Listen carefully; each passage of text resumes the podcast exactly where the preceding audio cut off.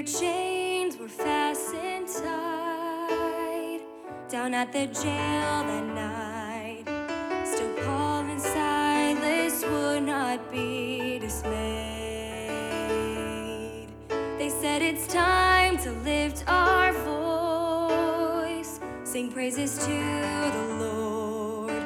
Let's prove that we will trust Him, come what may.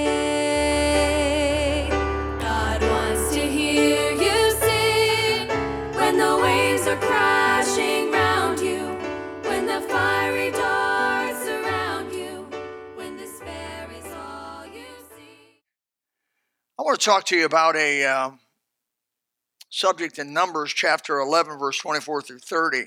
The difference between a young man's perspective and an old man's perspective. The difference between a young man's perspective and an old man's perspective, I think, is what we learn in this passage. And I'm not going to read this passage right away, but I'll be to it in a minute. Hopefully, you'll bear with me.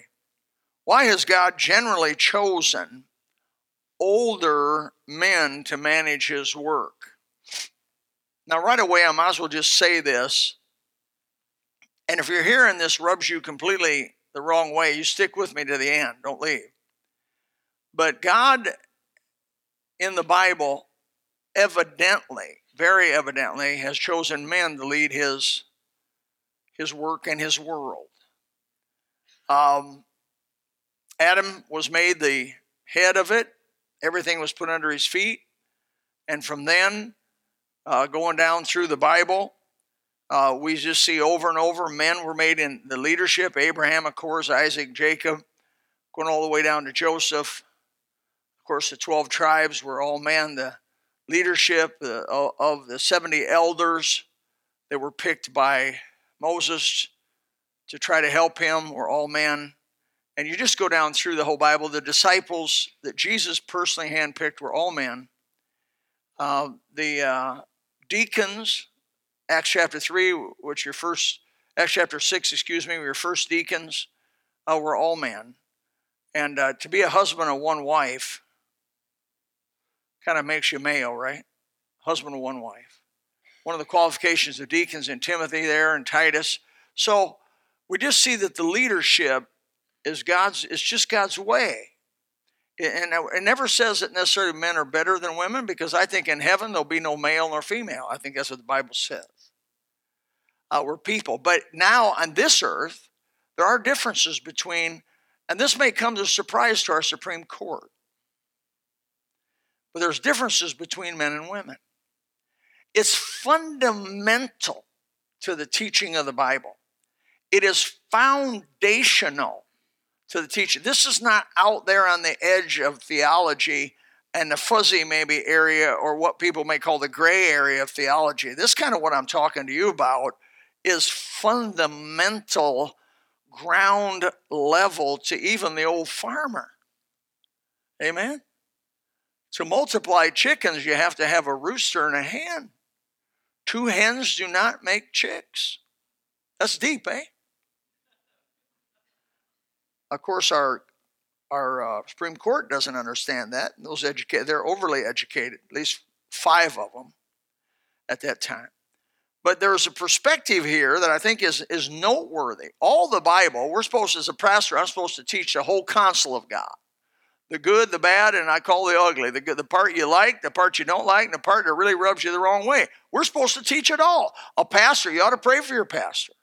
Not just me, but anywhere you're a member of outside here.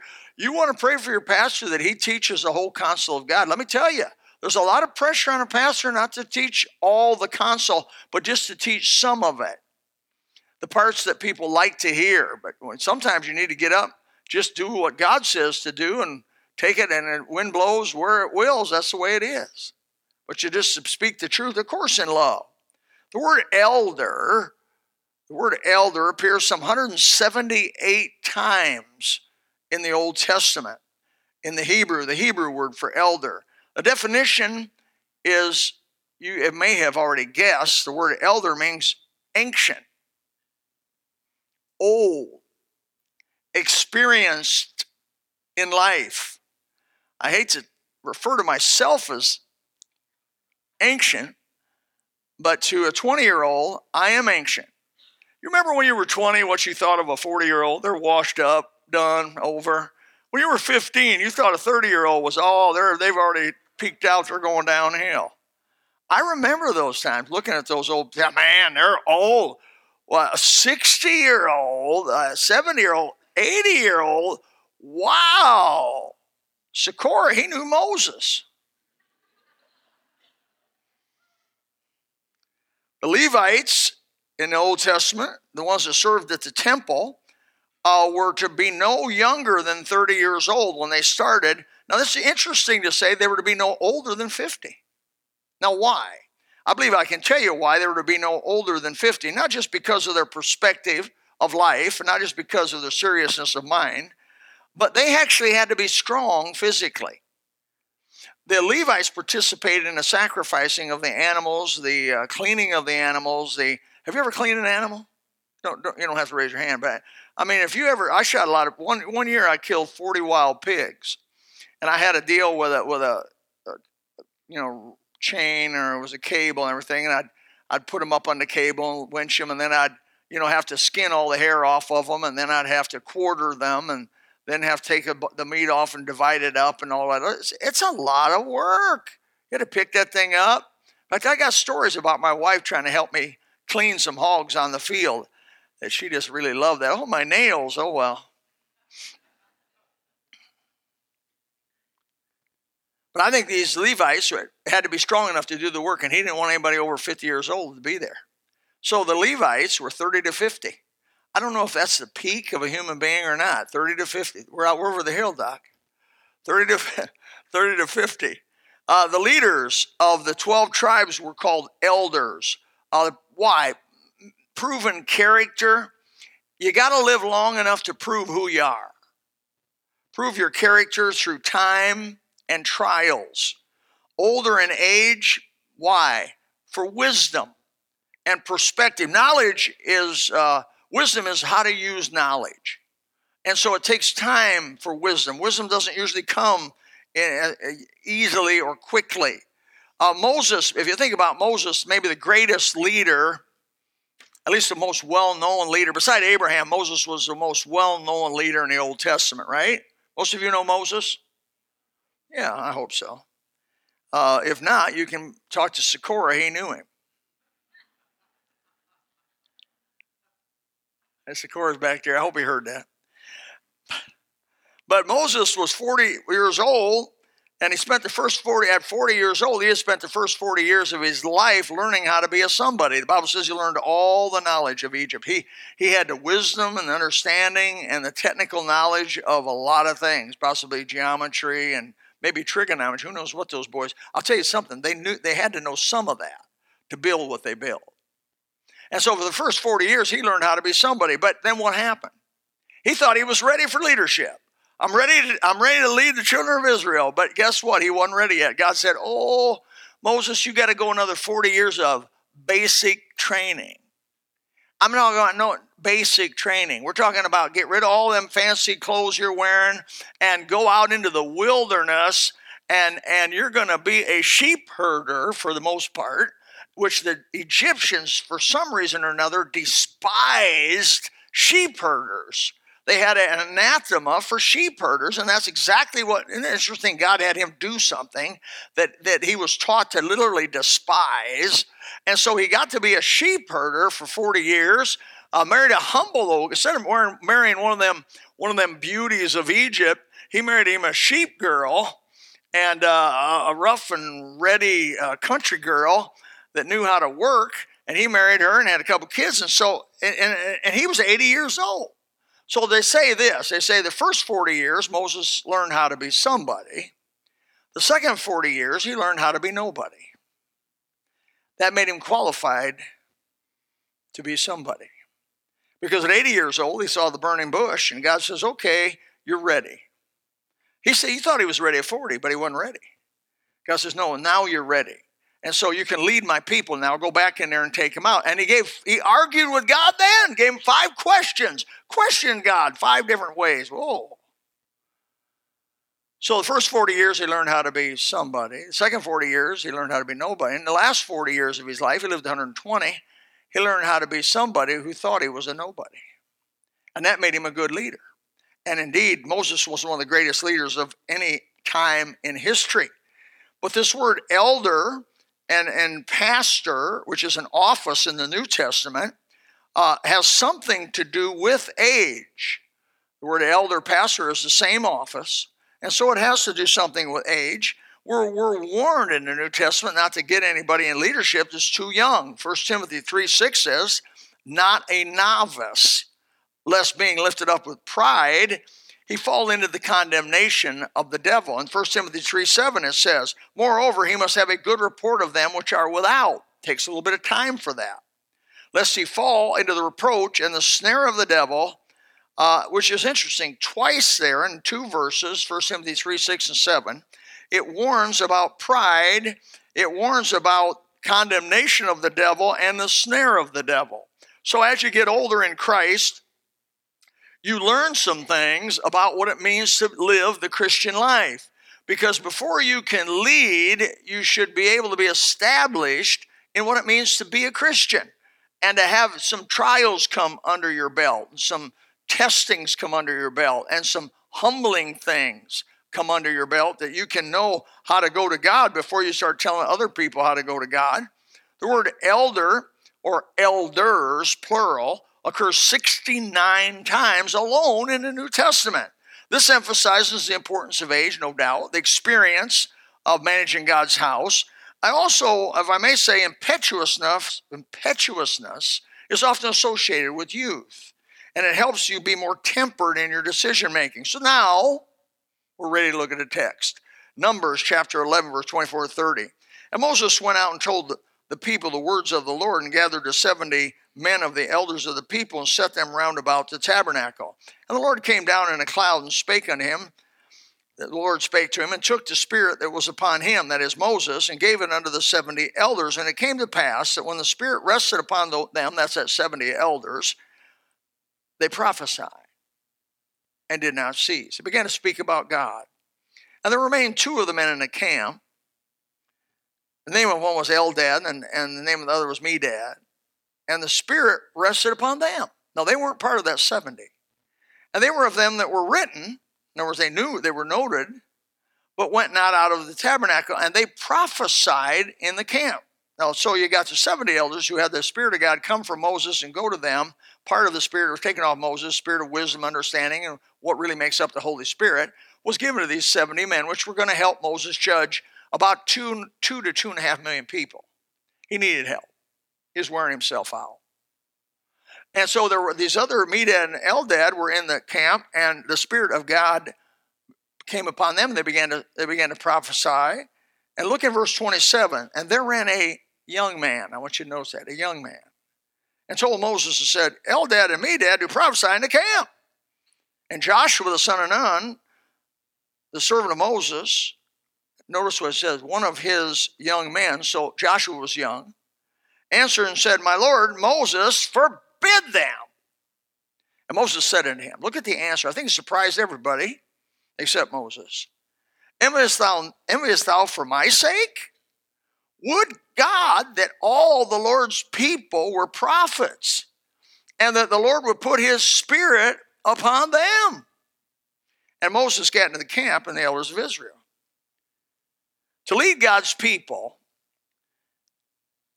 without killing them or dividing them or discouraging them. The Bible is clear that some age is required. Why? Well, let me list a few things that often go with being a youth. Impetuousness, as I said before. Sometimes youth is known to be short tempered. Imagine that. Reactionary. Imagine that. Overly strict overkill, they call it, overly judgmental, severe, lack of insight about the big picture. Sometimes youth will sacrifice the permanent on the altar of the immediate just so that they're right.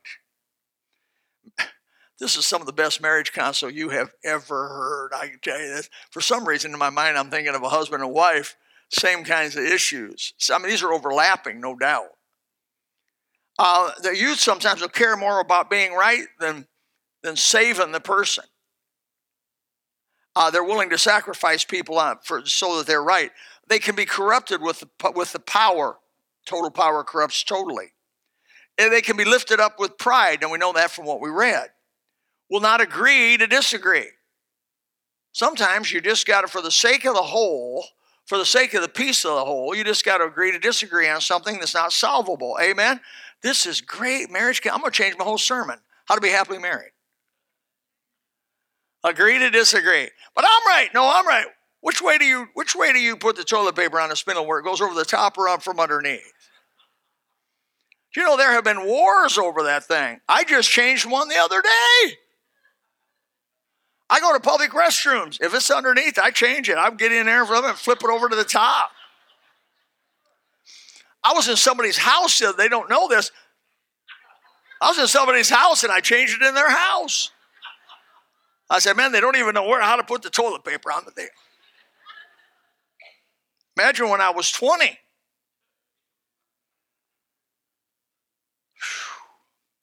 Often, a youth is, cannot be reasonable about things.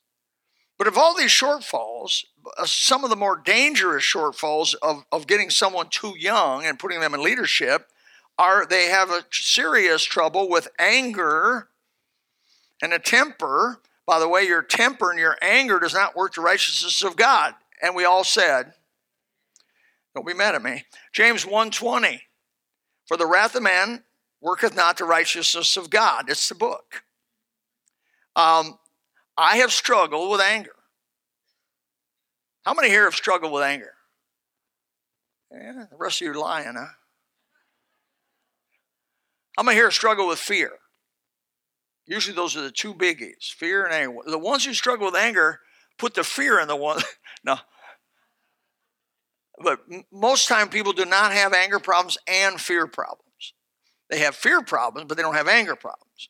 Or they have anger problems, but they don't have fear problems. They rarely, rarely, rarely those two things dwell in the same person. Thank the Lord. Hallelujah. But if you have an anger problem and you don't get a grip on it, you're going to be alone at the end of your life. They will not call you Sweet Willie.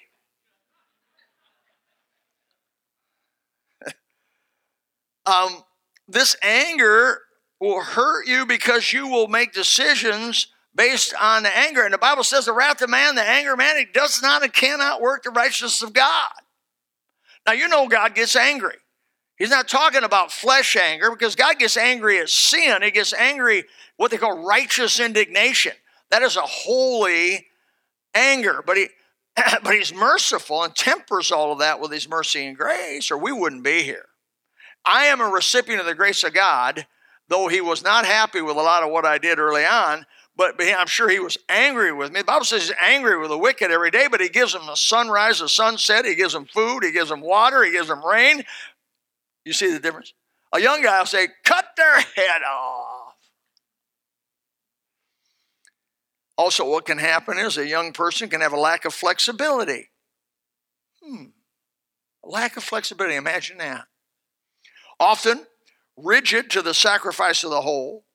I remember when I was in my early 30s, I was talking to Jim McCullum, first two deacons of the church, Jim McCullum and Ernie Stewart, and I was talking to our, our, our really our second pastor. We had an interim pastor, V.L. Martin, then we had our second, our first real full-time pastor was Pastor Harry McKinney. I worked under Pastor Harry McKinney for 11 and a half years. And Pastor, I, there was a situation came up where somebody really did something that was just to me just absolutely inexcusable.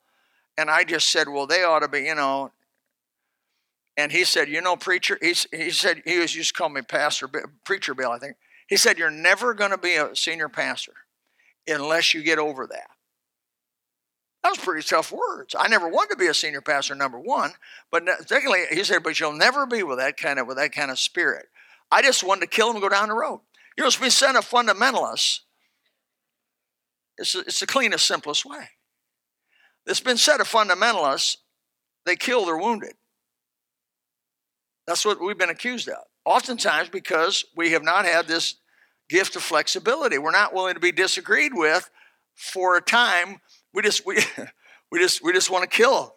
We don't want to do that, and and take them out. No, often too rigid. Uh, God God teaches us through nature.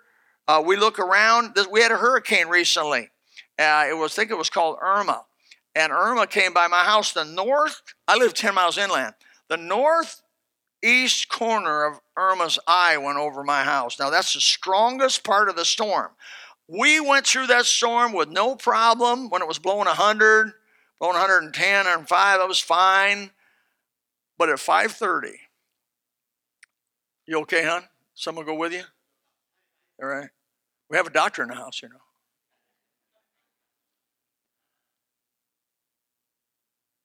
Someone want to go with you? You okay? All right. Um, you can go the other way though. Surely go that way and meet her. Make sure she is okay. My preaching will kill you. Be careful. But Irma came by. My trees, I love my trees. I shouldn't, but I love my trees. Planted most of them, and, and they were just doing this. I mean, those trees were doing this. Those trees were bent. I mean, those trees would bend over. Sometimes that wind would go 120. But we ended up having 143 mile an hour wind. For 5:30 to 6:30, almost all the trees in my property that went down went down from 5:30 to 6:30. All of a sudden, on my porch, where I was standing on the lee of it, my porch began to have seismic. Literally, the wind was going so loud, my the ground was shaking. The ground was shaking. You could feel the ground just sit there because it was a sound like a freight train. I, that was pretty poor, wasn't it? It was like a freight train sound. And, and, and it was just, it was, the rain was going completely horizontal and my trees started going down. Boom, boom, boom, boom. Boy, I'll tell you what, they gave it a good try. They bent, they bent over almost to touching the ground. And let me say, as a human being, when the trials come by your house, if you aren't willing to do some bending, now, now, my trees never uprooted themselves and moved. They just bent. You with me on this? There are some people who, when things come, they change their roots. Don't do that. The truth is the truth is the truth. And you stick with the truth. You may bend over to where you almost feel like you can't stand it. And and and but by the grace of God, being flexible is not compromising truth. It is being willing to for a while help somebody by not just annihilating with rigidity and bending some, but ultimately you never move off what is really true. But you got to be flexible. Like I say, fabulous marriage counsel on this. I've heard women say, I can't stand my husband because he wears his t shirt to bed. Now, look, you need to be flexible on the t shirt thing. I had a woman tell me one time, I can't stand the way he eats. He makes a little funny noise the way he eats. And she was ready to dump him. Nobody in this auditorium. I wouldn't tell a story if you if you come to me. I'm not going to tell you a story. When you leave, though, I will tell it. But anyway, but not by name. I've never told you any names of any of these people. Preacher, they'll come say, "Preacher, you were talking about me." Look, I, they didn't know your name. No, I, I don't do it. But it, the, the, the the way the guy eats. I can't stand the way. Well, you first of all need to become more flexible. Ask God for grace and look somewhere else. You know, when you eat, look at your food, look over here, you know, do what all the kids do. Look at your iPhone.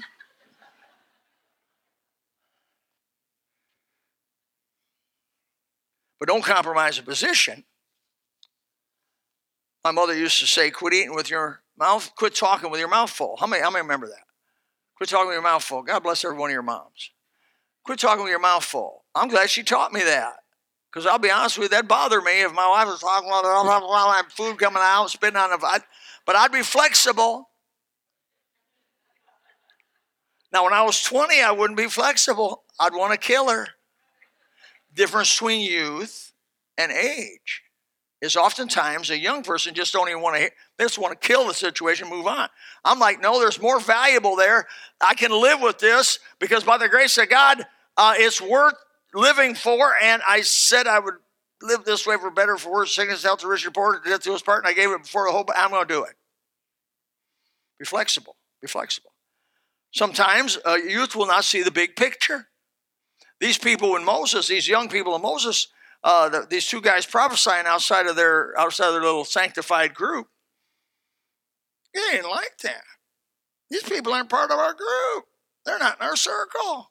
Well, if they don't have the big B, if they don't have something, they don't sign this. They don't. They don't sign the dotted line. They can't be part of our deal, can they? He said, "Man, I wish everybody, I wish everybody had the Spirit of God. I wish everybody had it." Well, what a difference between the young Joshua and the old Moses. Moses was like, "Nah, it'll be all right. I hope they all speak. I hope they all prophesy." But they didn't. What happened to Joshua was he didn't see the big picture. Uh, he, he saw the immediate decision that it wasn't uh, in that 70, but he didn't look down the road. Moses looked down the road. I think only that can be gained through living, through life experience, through the wisdom of the Holy Spirit, which is, is, is a slow thing that begins to come. I think another thing is the Bible mentions over and over about youth is pride. Why don't you pick a, a, a, a novice because of pride? He'll get caught up because there's a certain enjoyment that comes along with power. Ah, certain ego feeding that comes along with power. Y'all agree with that, right? You've seen it enough, haven't you? Um, there's a puffing up that comes along with power. By the way, knowledge too. If you get real, if you're real smart and have photographic memory and you remember a bunch of stuff other people can't remember, all of a sudden you think they're you're better than they are. Are you? No. Just because you can do calculus and maybe somebody can't divide or add or multiply doesn't make you a better person. Some of the most wicked people in the world were some of the smartest people in the world. Y'all go, y'all see that? Uh-huh. Uh, uh, pride will, will be a, is a form of self-deception. And, and power will cause you to think of yourself more highly than you should. Like your opinion somehow weighs in possibly better than other folks when it may not. It also, there's a certain invincibility that goes with power. Uh, and, and, it kills the one with it. I think you can look at history. Examples in history are literally litter history with examples that power came and it destroyed them. We had a at Bob Jones University, we had dorm supervisors and we had hall supervisors and we had room supervisors. We needed a lot of supervision. So we would they would they would go through the list of people that they felt could withstand power and they would pick a room supervisor then they'd pick a hall supervisor. Well when i went there they thought i was a rebel for some reason and they put me right beside the hall supervisor and they put me with a really a senior room supervisor. My room supervisor could withstand the power. He handled power well. My hall supervisor got to be Adolf Hitler second. I mean, that old boy, and they had to relieve him of his command because he thought he his word was like in stone, you know. And so he was beginning to, to hurt people unnecessarily because of his lack of flexibility, his lack of seeing the big picture. And he would do things and say things. Eventually, the complaints got big enough that, and so I talked to, as the years went by, two or three years down the road, I talked to the, the man who appointed all those people for leadership. He says, It's a hard job. He says, We look at them and we think, okay, this person's got good. We'll put him in as a hall director or a dorm supervisor. And he says sometimes it's the worst thing ever happened to those folks. That power corrupts them totally. Before that, they were good. Once they got the power, it hurt them. It takes some time. That's what the Bible says. Don't give a novice power. Don't do it. Because he'll, he'll get caught up in his pride, and the devil will condemn him. The devil's going to condemn him. And it'll hurt everything. 1 Peter 5, verses 5 through 6 says, Likewise, ye younger, submit yourselves unto the elder. Yea, all of you be subject one to another, and be clothed with humility. For God resisteth the proud and giveth grace to the humble. Humble yourselves, therefore, under the mighty hand of God. And that wasn't God humble you. You don't want God to humble you. You want to humble yourself. When God humbles you, woo, doggies, it's awful. It's tough. But you want to humble yourself under the mighty hand of God that he may exalt you, and this is a key phrase, in due time. In other words, there has to be a period of time till he decides, finally sees, okay, you're, you've grown to the place. You know, the Bible says grow in grace and knowledge of our Lord and Savior Jesus Christ. That means there's a actual growing period where where you these these three 20 somethings that, that sang that special are not going to be the same people when they're 30, and they're not going to be the same people when they're 40, and they're not going to be the same people when they're 50. You understand how that works?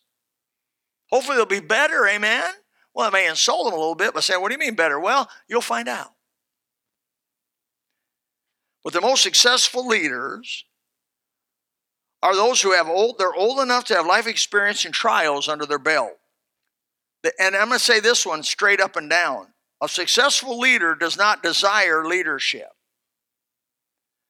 They really just want to serve God and be a follower. A successful leader are, in my experience, and I believe biblically, are those. Did Moses want to be a leader? He absolutely argued with God Almighty at the burning bush. Now, I don't know many people do that. I mean, first of all, you got a bush in the desert that is tinder dry. Now, you people from Texas know what I'm talking about. You know those tinder dry bushes. You put a match to them, they actually explode. You said when they when they caught on fire, they explode. The tumbling tumbleweed, they explode, and that was what it was in the desert. That was that bush that that was it was tinder dry and it was burning, but it wasn't being consumed. A voice came and said, Take off the shoes of your feet, the ground you're on is holy. That'd have been enough for me, I would have thought. But Moses argued, he didn't want to be a leader. Go back and lead my people, I'll be with you. Ah, but you know, he became one of the greatest leaders of all time. Bible said he was the meekest man. A good leader can be a person that realizes that people are who Jesus died for, not a vehicle to build a church. People are not to be used to build a work, they are the work. And that's good. A leader is who realizes his mistakes and will admit them. I've known some leaders that I've never I didn't know they made mistakes. I didn't think they went to the bathroom like everybody else does. I never saw them out of a three piece suit. I think they mowed their lawn in three piece suits. And God forbid I ever heard them say they made a mistake. I never heard them say they made a mistake. I never heard them say they did anything wrong. No, but brother, that's not the kind of that's not the kind of leader the Bible's talking about. Peter, James, and John you ready for this? Peter was number one, picked by Jesus. You agree with that? James, number two, John, number three, if you want to take it the order of the Bible. Think about those men. Peter denied the Lord three times, cussed and swore. And that was just the tip of the iceberg. Uh, James and John came to a village where they wouldn't receive Jesus and says, Call lightning down from heaven and fry them. They're called the sons of thunder. James was killed, Acts chapter 12, beheaded. Short ministry.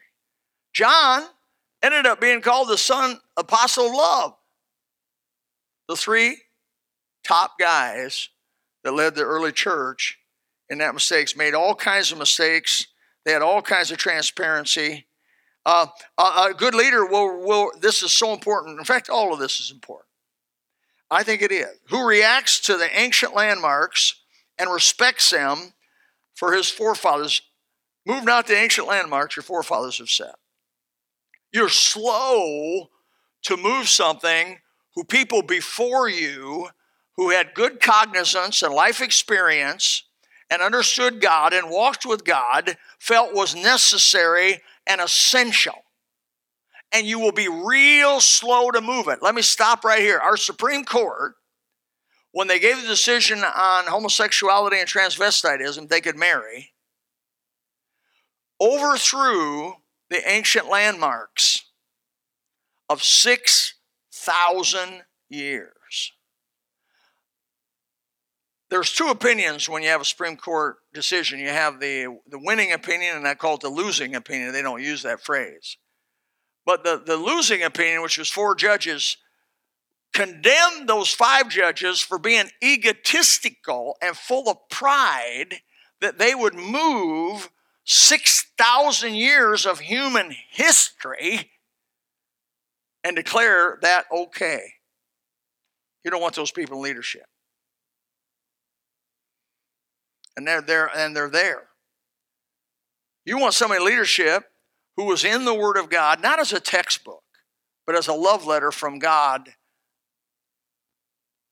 to them, who forgives everyone who hurts them, who was willing to obey the Word of God over his own feelings, over his own wisdom, over his own tradition, and over his own understanding at the time, but is just willing to obey the Word of God, trusting God that's going to turn out.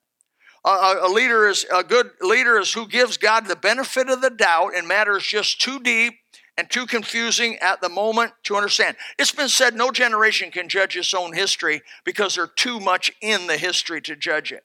They do not have an outside perspective. And so they can't we can't judge the history we're in. And sometimes in life things are going to happen to you and you're just going to be too in it to be able to say what's right and what's wrong, you're just going to have to trust God on it. You know what I mean by that? Somebody may get killed, or somebody may get wounded, or you may have cancer, or you may have a hundred other things happen to you, and you may say, Lord, I was just trying to serve you. I just was trying to do your will. What are you doing? You just trust God. He's going to work it out. But a leader for sure has to have that spirit. Have to just trust God in matters too deep or too confusing. And obviously, I mean, should keep himself unspotted from the world, help the poor, help the widows, help the orphan, orphans, and of course, as God said, have the Great Commission at the forefront of his desire. So, Joshua and these other young men saw these people outside the circle and they said they were looking for a fight. Joshua was looking for a fight. That's characteristic young guy. Let's fight. Let's fight. Last night, about 11:30 at night, I heard gun a gun shooting. Boom, boom, boom, boom, boom, boom, boom, boom, boom, boom, boom. That's the kind of neighborhood I live in. Shot about 10, 12 rounds. Semi-automatic pistol, sounded like a 45. And then I heard him reload. How do I know that? Because there was a pause. Boom, boom, boom, boom, boom, boom, boom. 11:30 at night. Another another 12 round. Another 12 round. Another 12 round. I said, that's a lot just to shoot your dog. Another 12, another 12. I forget, I think he did about, about six of those clips. And my wife said, let's, let's call the police. I said, man, I don't want to subject some poor policeman to come out here at midnight for a couple of drunks that have 40 have with, with guns. I'm not going to call the police. I don't want any police to come. I wouldn't want my son, if he was a policeman, to come out and deal with that. What about you? I figured, what are they hurting? They're just shooting at night, keeping us up. It's okay. But when I was 20, I'd have run out there with my shotgun. I'd have put a couple in the air and challenged them. Stupid. Stupid. I went back to bed, laid on my good ear. I had no problem.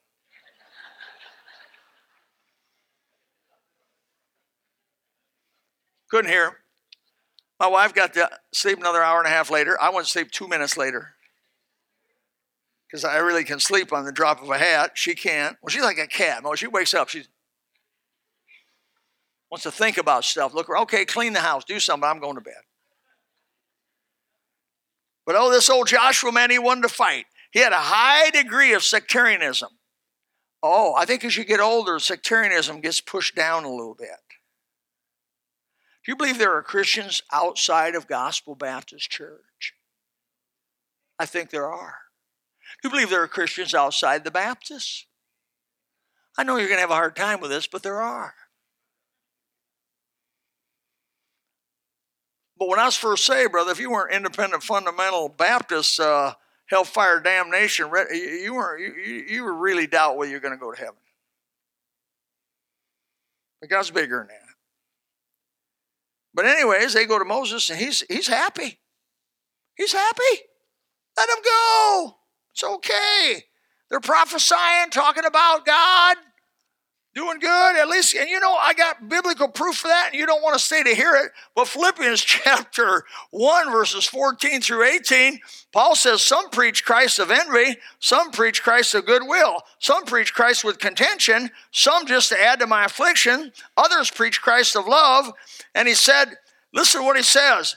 Notwithstand, notwithstanding, every way, including all those I just mentioned, whether in pretense or in truth, Christ is preached. And I therein, and that's a very narrow parameter, do rejoice. Yea, and will rejoice. That takes some maturity. That takes some life. The battle worn old man tempered these young folks and saw the ultimate good that God was prompting and promoting and said, just leave them alone. It'll be all right. He that's not against us is for us. Heavenly Father, anoint us. If you would like to know more about the Lord Jesus Christ, you may contact us at the church website, gospelbaptistchurch.com or you can go to Facebook and type in Gospel Baptist Church, Bonita Springs, Florida. Also, you could call the church office at 239 947 1285. Thank you, and God bless.